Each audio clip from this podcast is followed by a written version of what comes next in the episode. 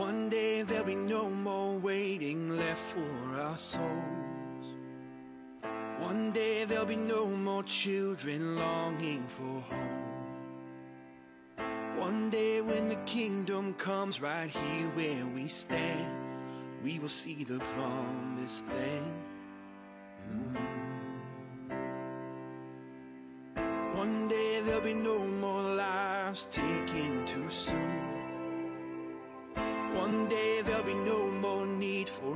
Hospital. One day every tear that falls will be wiped by his hand. And we will see the promised land.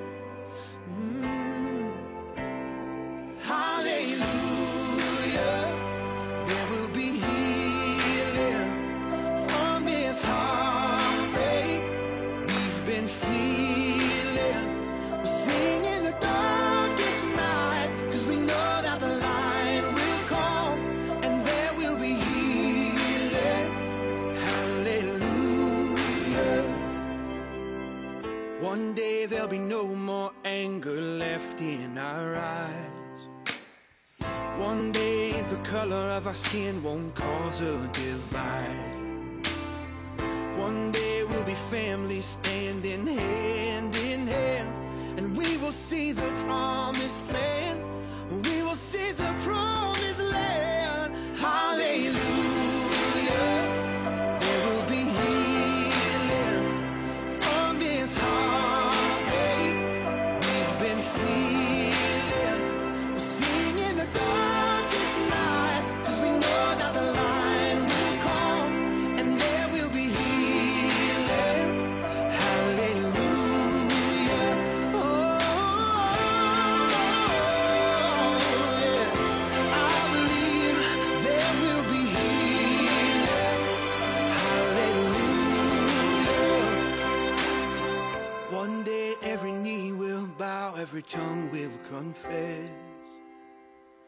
One day when our tired and weary bones find their rest.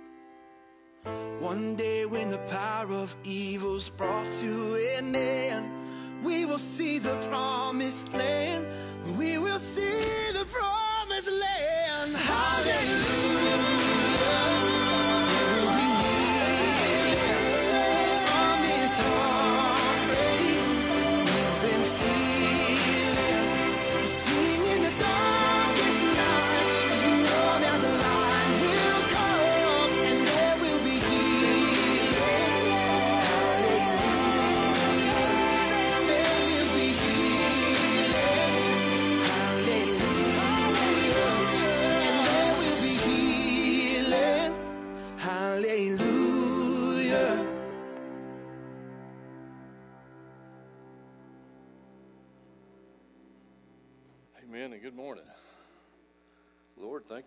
Conditioning once again.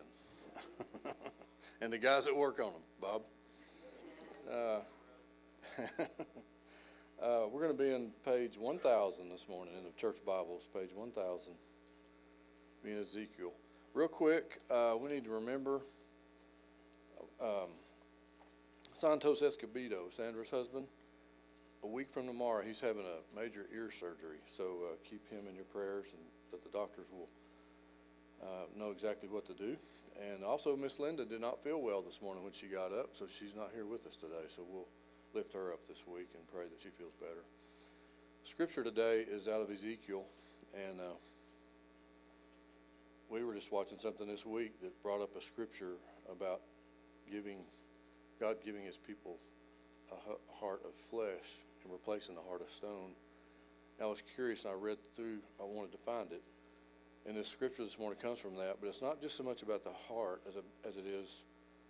Everything around this scripture is amazing to me because it talks about who God is, and it's all about Him. It's not about us. Everything, every bit of praying for healing, we, we pray for every week every prayer need we bring up, we have a desire for that to be better here. We love these people. We love each other. We want people to be healthy. but it's all about raising His name up. Everything we do is about raising His name up and glorifying His name. I think that's so clear in the scripture. We're going to read verses 22 uh, chapter 36 of Ezekiel, verses 22 through 28. Therefore say to the house of Israel, Thus says the Lord God, I do not do this for your sake, O house of Israel, for my holy name's sake, which you have been profaned among the nations wherever you went. And I will sanctify my great name, which has been profaned among the nations, which you have profaned in their midst.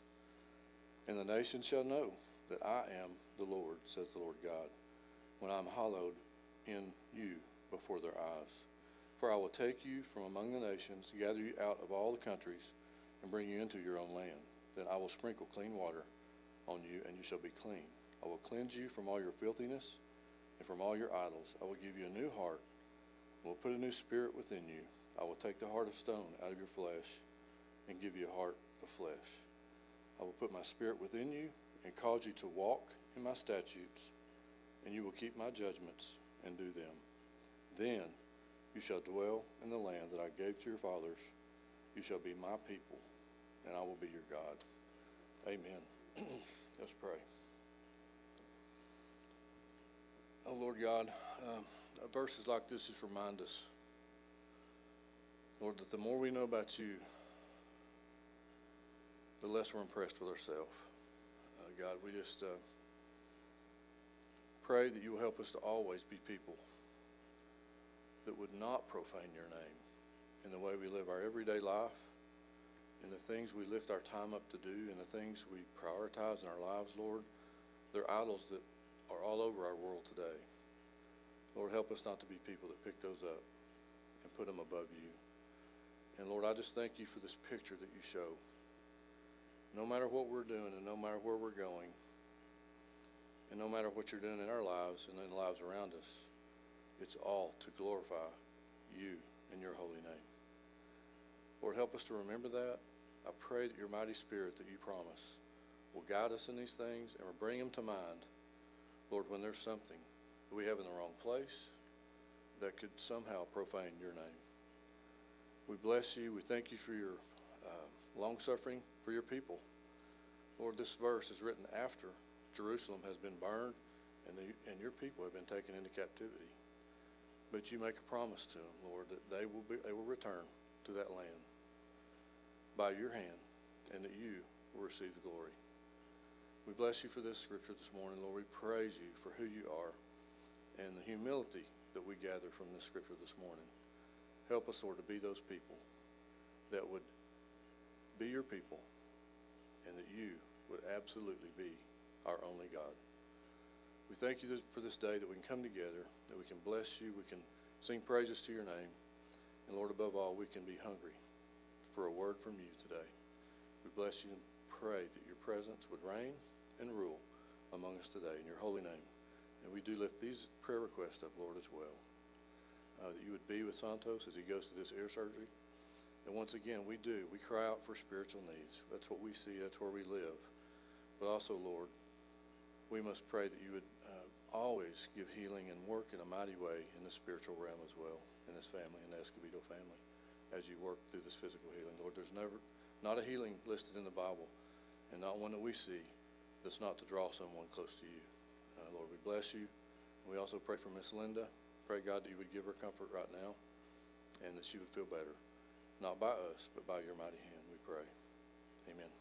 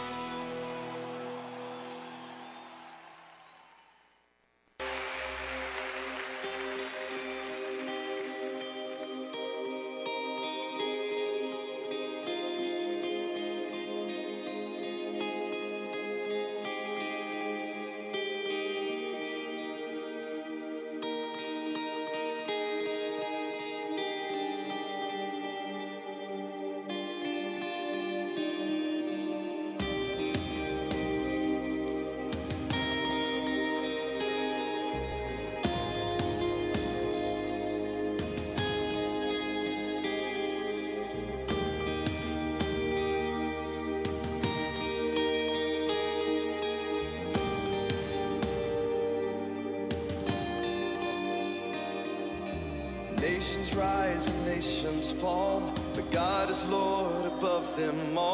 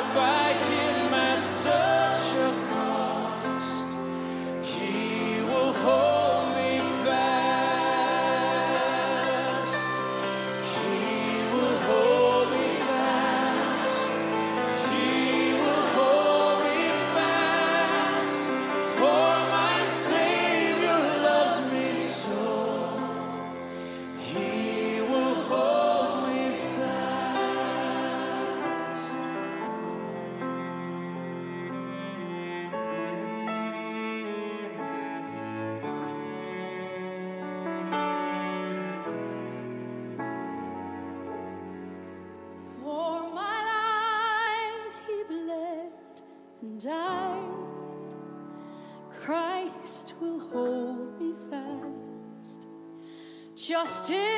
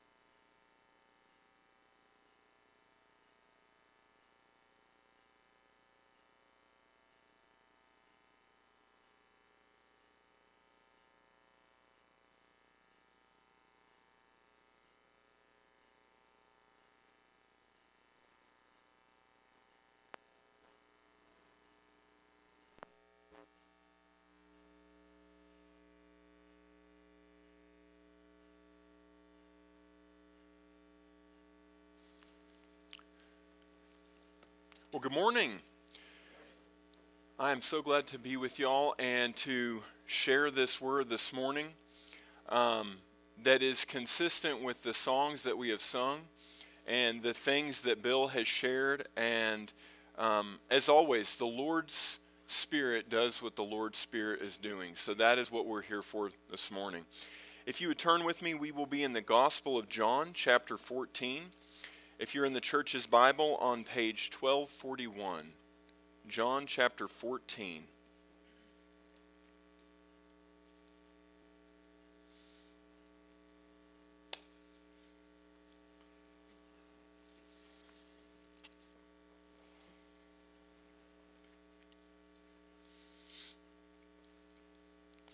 So, to begin, I'd like to recap a few of the things that Deborah has been teaching us to give some context to the passage that we'll read.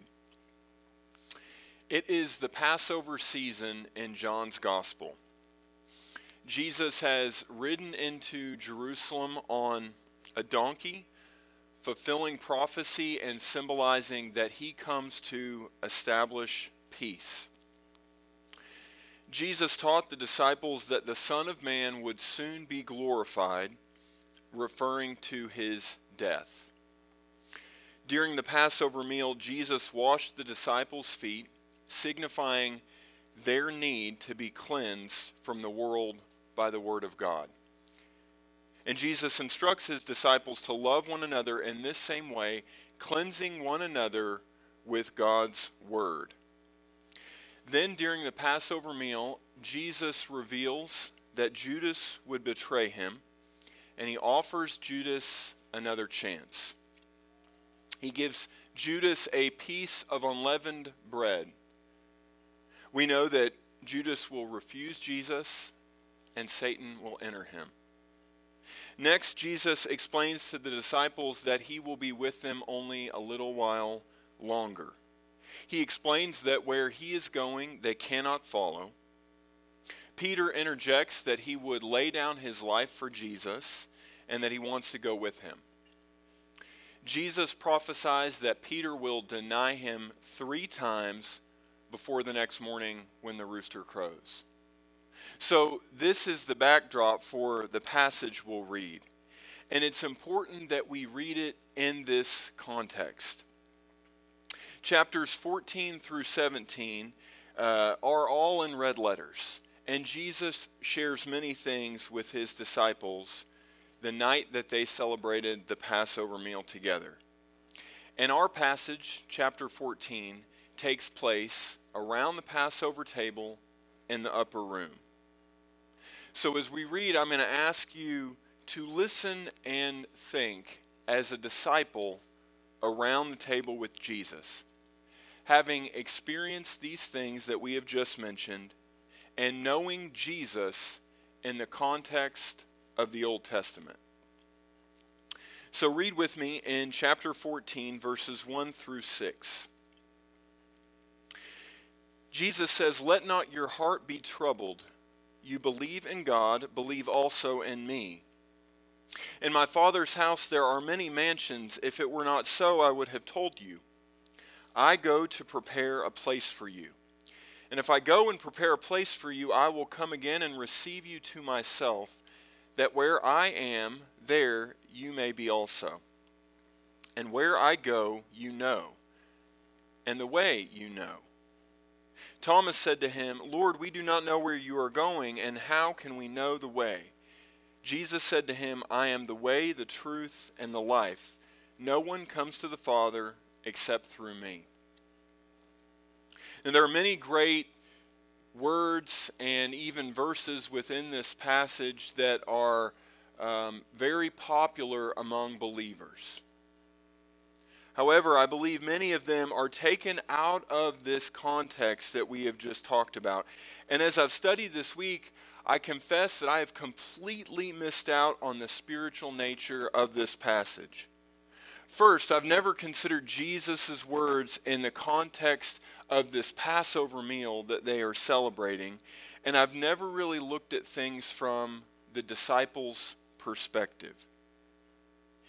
Instead, I have selfishly and superficially imagined Jesus like an architect or a butler whose primary concern is preparing a mansion for me in eternity. As if Jesus is designing the right floor plan and the right landscaping that will fit my needs and desires. But I'm grateful to share with you that the Lord has opened my eyes and my understanding to some powerful things here. If we were followers of Jesus in the first century, if we had read the Old Testament with first century Jewish ears, if we had dined with Jesus during the Passover, his words would have dripped with symbolism, provided assurance, and they would pull together the things that Jesus had been ministering to many about for three years, and the things that Hebrews experienced in the Passover from Exodus, and the prophecies that were given throughout the Old Testament. Jesus' message here pulls these things together. So let's unpack them together. In verse 1, Jesus says, Let not your heart be troubled. You believe in God, believe in me also. So, in this context, the disciples had some reason to be troubled. Jesus had just confronted Judas, one of their own, one of the twelve who had been ministering with them, and said, Judas will betray me.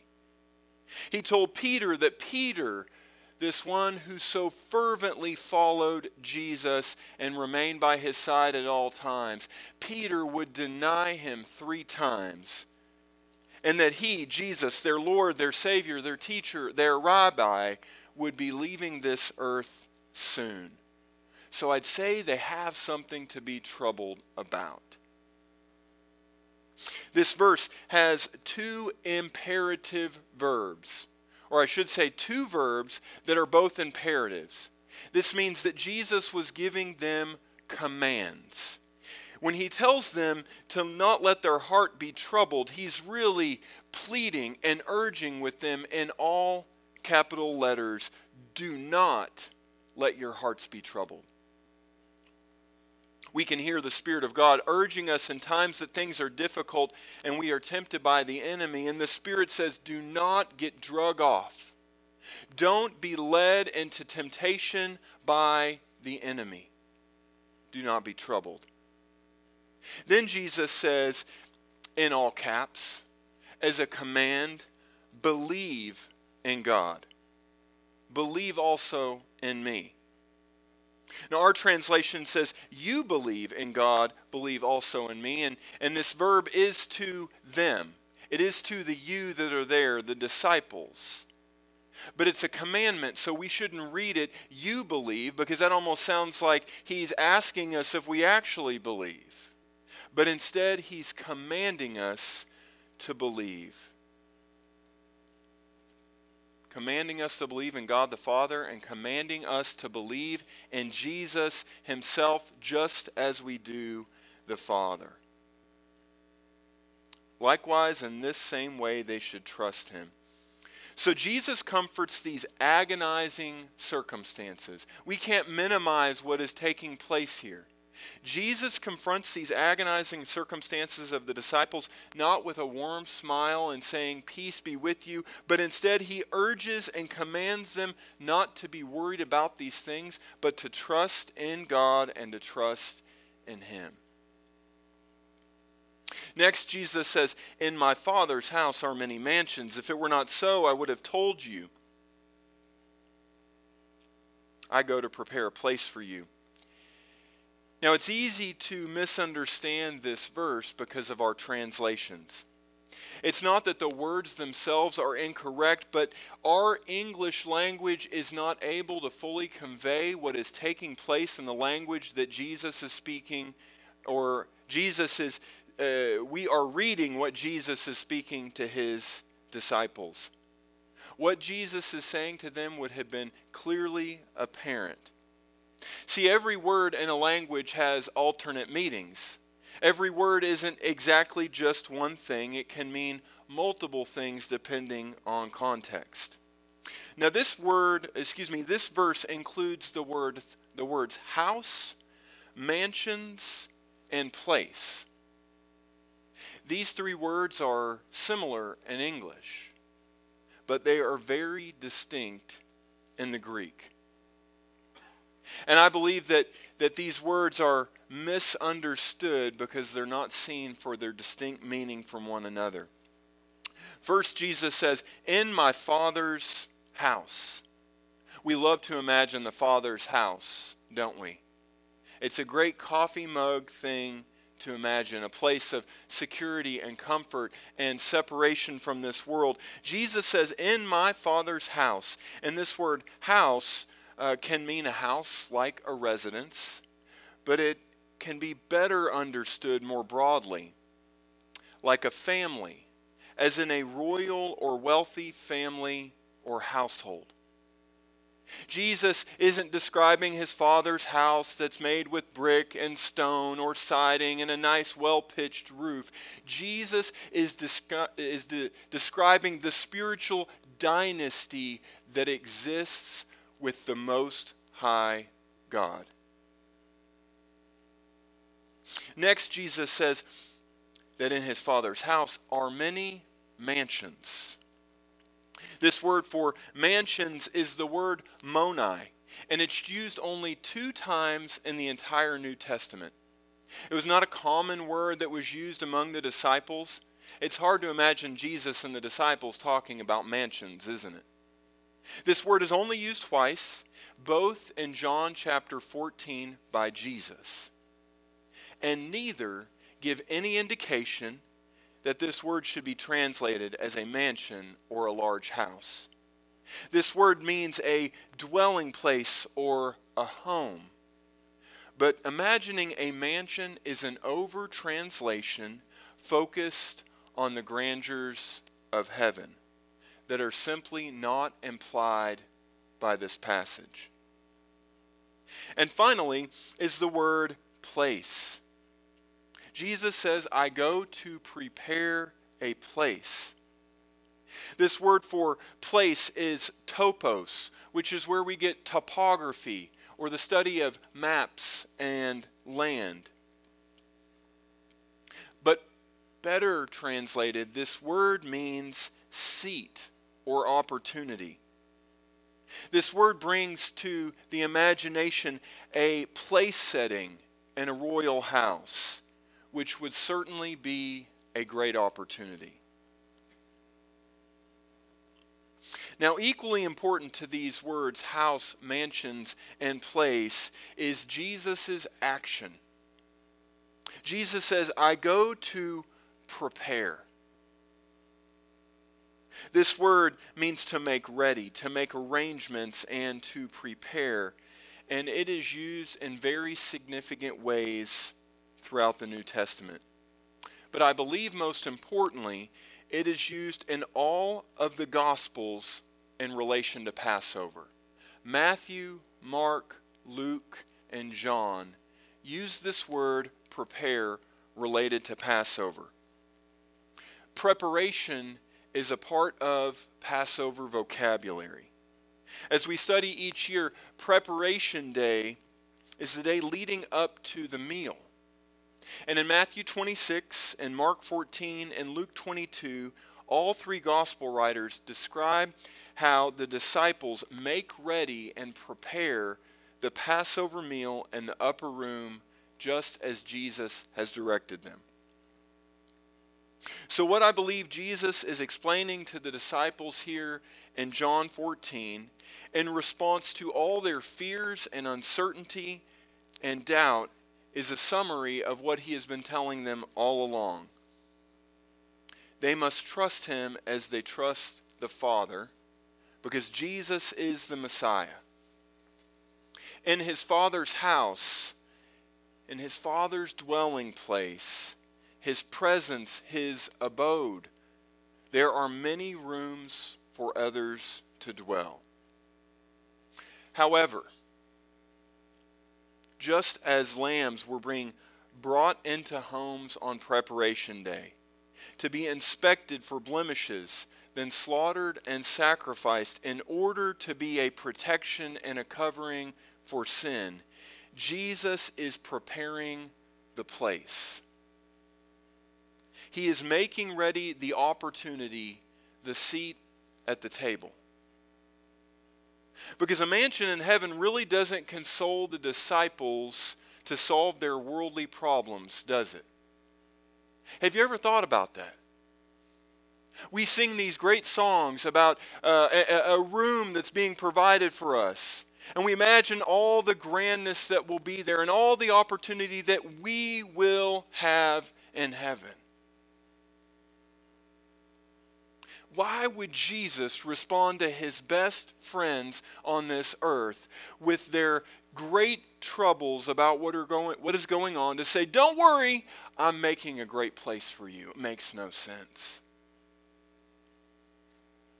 This is the false gospel, the propaganda that has been spread among God's people it's why we have no assurance and no comfort in times of difficulty because we respond to spiritual conditions with physical answers.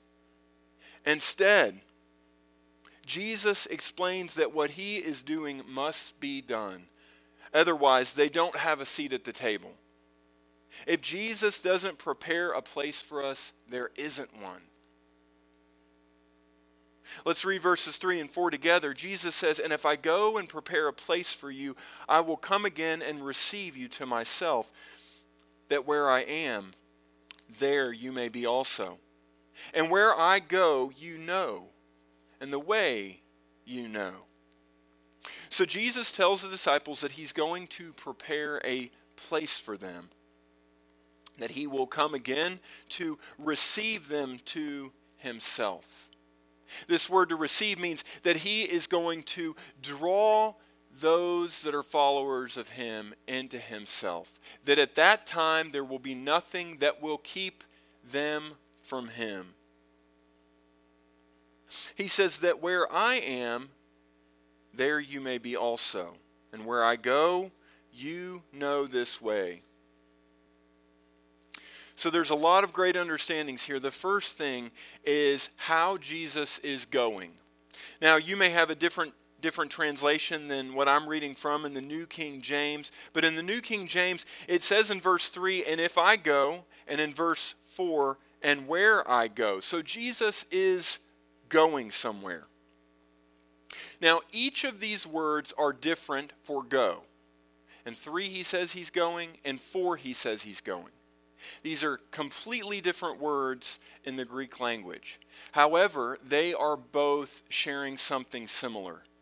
There's nearly a dozen words in the New Testament that can mean to come or to go, but these two mean to go unto death. They mean to depart unto death. These words mean something very different in Jesus' language than they do in ours. We read them and we think, oh, maybe Jesus is just going out for a stroll. That's not it at all. He is giving greater definition to what he has already been telling them.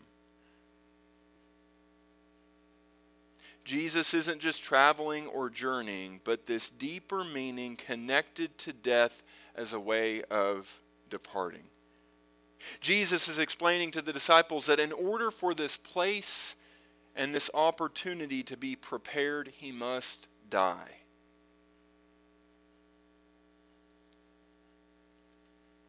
So in verse 3, Jesus says he goes to prepare a place for us. So we've established that this word place means a seat at the table, it means an opportunity.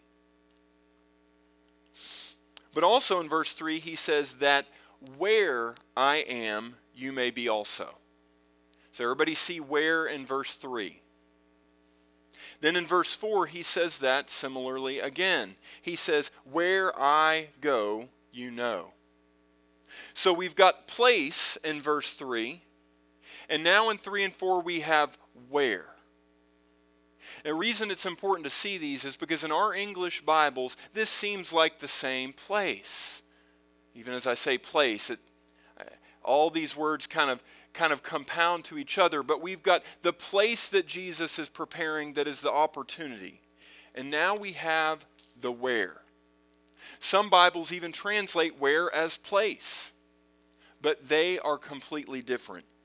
See, this word where, while it can mean place, it is less a location and more a reality. See, it has to do with being alive, with existing. This is important because Jesus says in verse 3 that where I am, there you may be also. When Jesus says, I am, he connects himself to God the Father.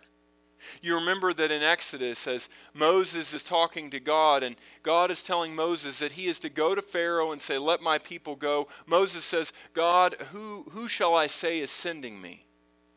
And we know that God gives him a name. He says the name Yahweh, and we make this uh, a proper noun and in all caps. But really, this, this name comes from a verb that means to be.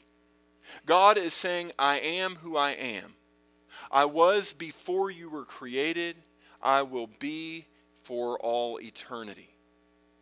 So when Jesus here says, I am, He's not simply saying, I'm here with you, disciples.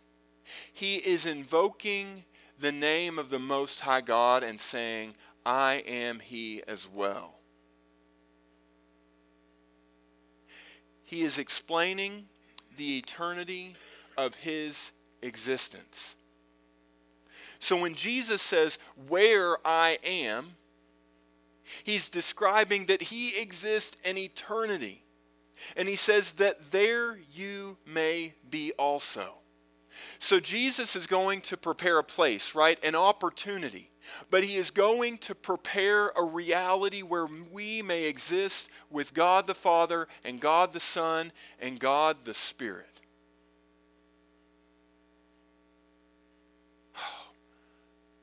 When we make this about houses and all the great ornaments that we might have in heaven, we completely miss the heart of God.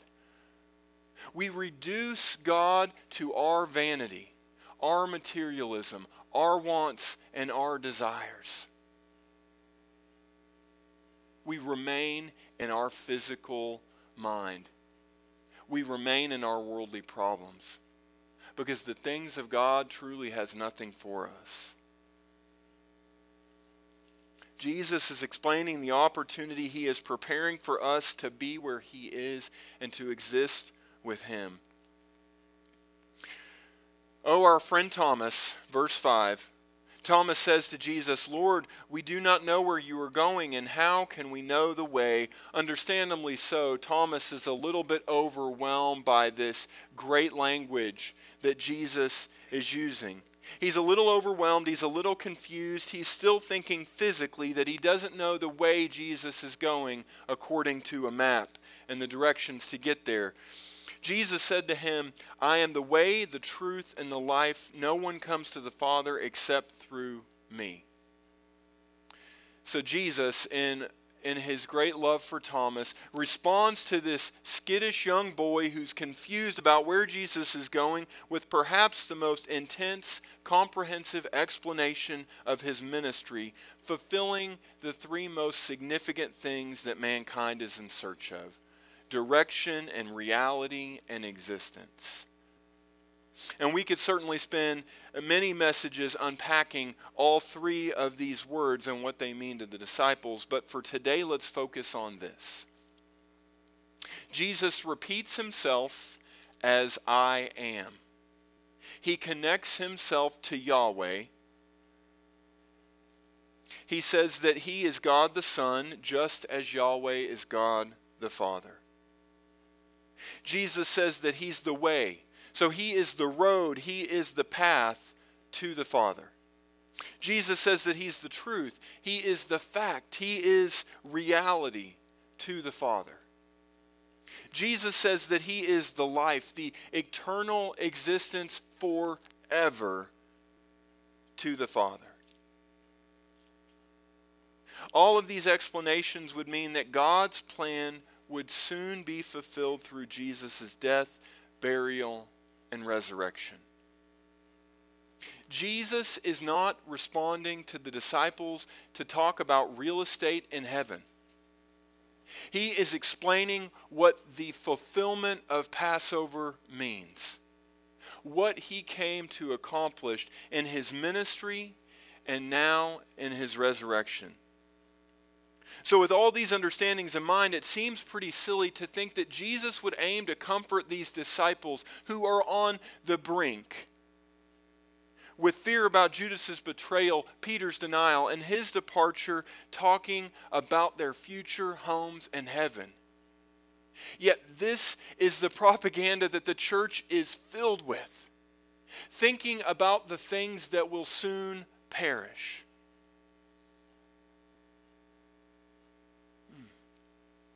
Jesus is not talking about how to get to heaven. He's talking about how to get to the Father. We are a culture that is focused on heaven. We are a culture that refuses the Father.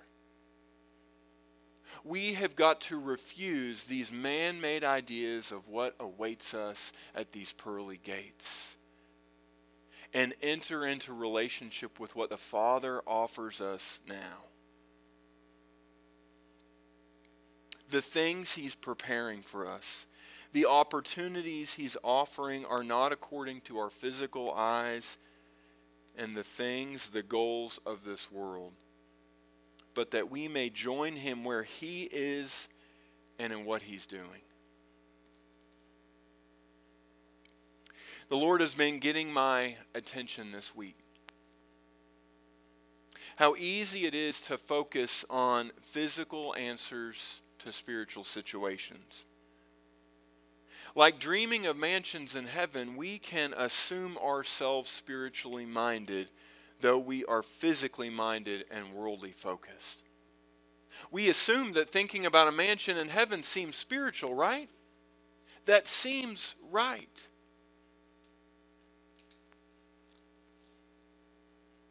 The understanding, this understanding has given me more excitement about eternity in heaven than I've ever dreamed of. Because the same John who wrote this gospel is the one whom Jesus gave his revelation to. John tells us about gates laden with pearls and streets of gold. But John's concern is not material wealth we will have in eternity, but the spiritual fullness that we will behold in the presence of God and his Son and the Spirit. God's heart and his plan has remained the same since the beginning when he created the Garden of Eden.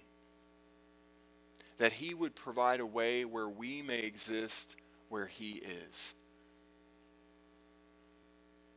My friends, I pray that we would heed Jesus' commands, that our hearts would not be troubled by the things of this earth, but that we would trust in God and trust in Jesus also. Amen.